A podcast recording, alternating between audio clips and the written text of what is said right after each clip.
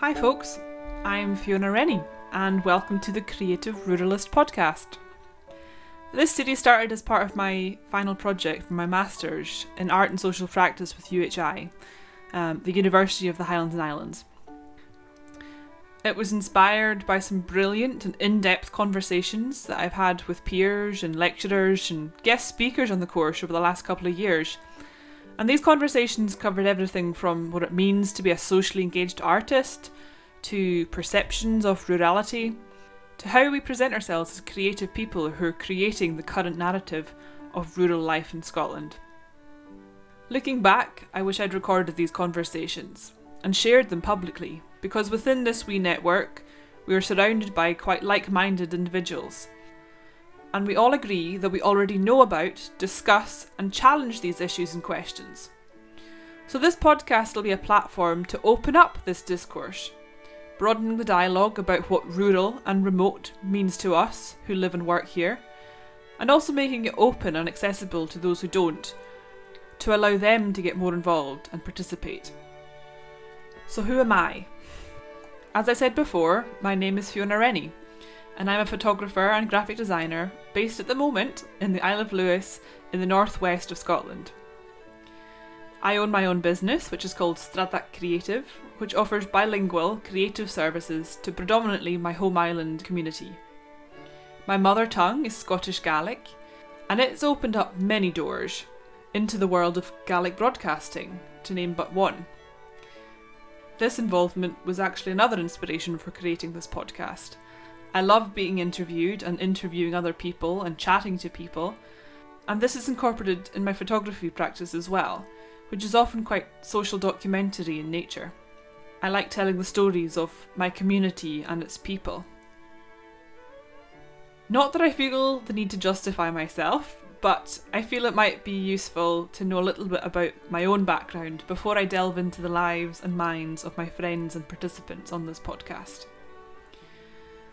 I love that as an island community we have a special connection to our culture and heritage, a different sense of community, and a deep rooted connection to the people and place. I take pride in coming from a rural Scottish island, and I definitely don't feel remote here but those are definitely words that people associate with rural places, often, but not always, by those who come from out with. There's also a stereotype that life here is quite slow paced and disconnected or slightly backwards, and is often portrayed with quite negative connotations of this small town way of life. Coming from the Isle of Lewis, and I'm sure if you also come from a rural place, you'll hear this often too. You hear things like, oh wow, that's very far away, or oh, that's so remote, or what do you guys do there? Do you guys live in thatched cottages or have indoor plumbing and have electricity?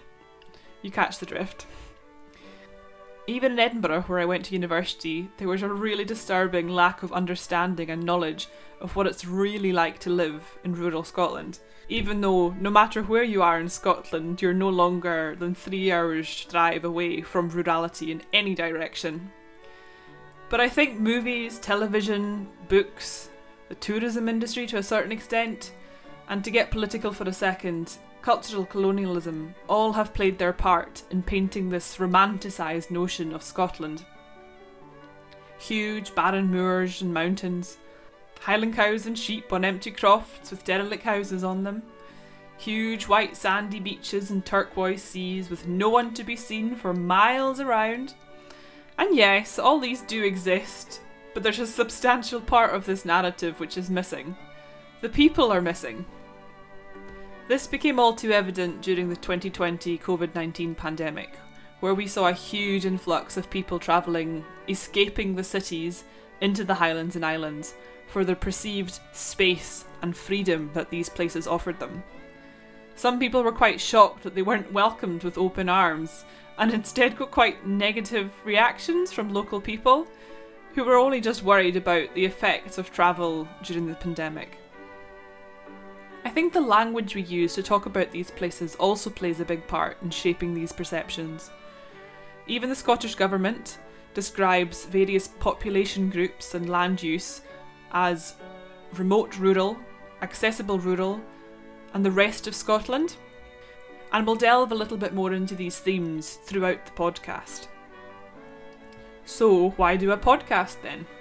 Well, in short, I feel quite frustrated that there's a lack of understanding of what it means to be rural, both from some people within and out with what is perceived to be a rural area. And as someone who lives and works in rural places, who also happens to have a wide and eclectic network of people living and working in other rural areas, I thought that I was well placed to draw upon these resources, working to my own strength and enjoyment of hosting conversations. I also wanted to create a platform from which to share my own specific first hand knowledge and experiences on these themes, as well as those of my network, to open up this discussion to the wider public, as I've mentioned, and also do my bit in helping to change this romanticised narrative to a more accurate one. This master's programme is taught online through the University of the Highlands and Islands. This has meant that a majority of our cohort, most of whom are women, also live, work, and practice art in these areas which are often perceived as rural or remote. Because of the social aspect of our course, we've often got into some really interesting discussions on ruralism, remoteness, our lived experiences of working in these areas. And I felt it was a real shame that these conversations were only being heard by a small group of people who already understood these big questions. The main motivation of starting this podcast, though, is to open up this discourse amongst the listeners about the images of rurality and remoteness.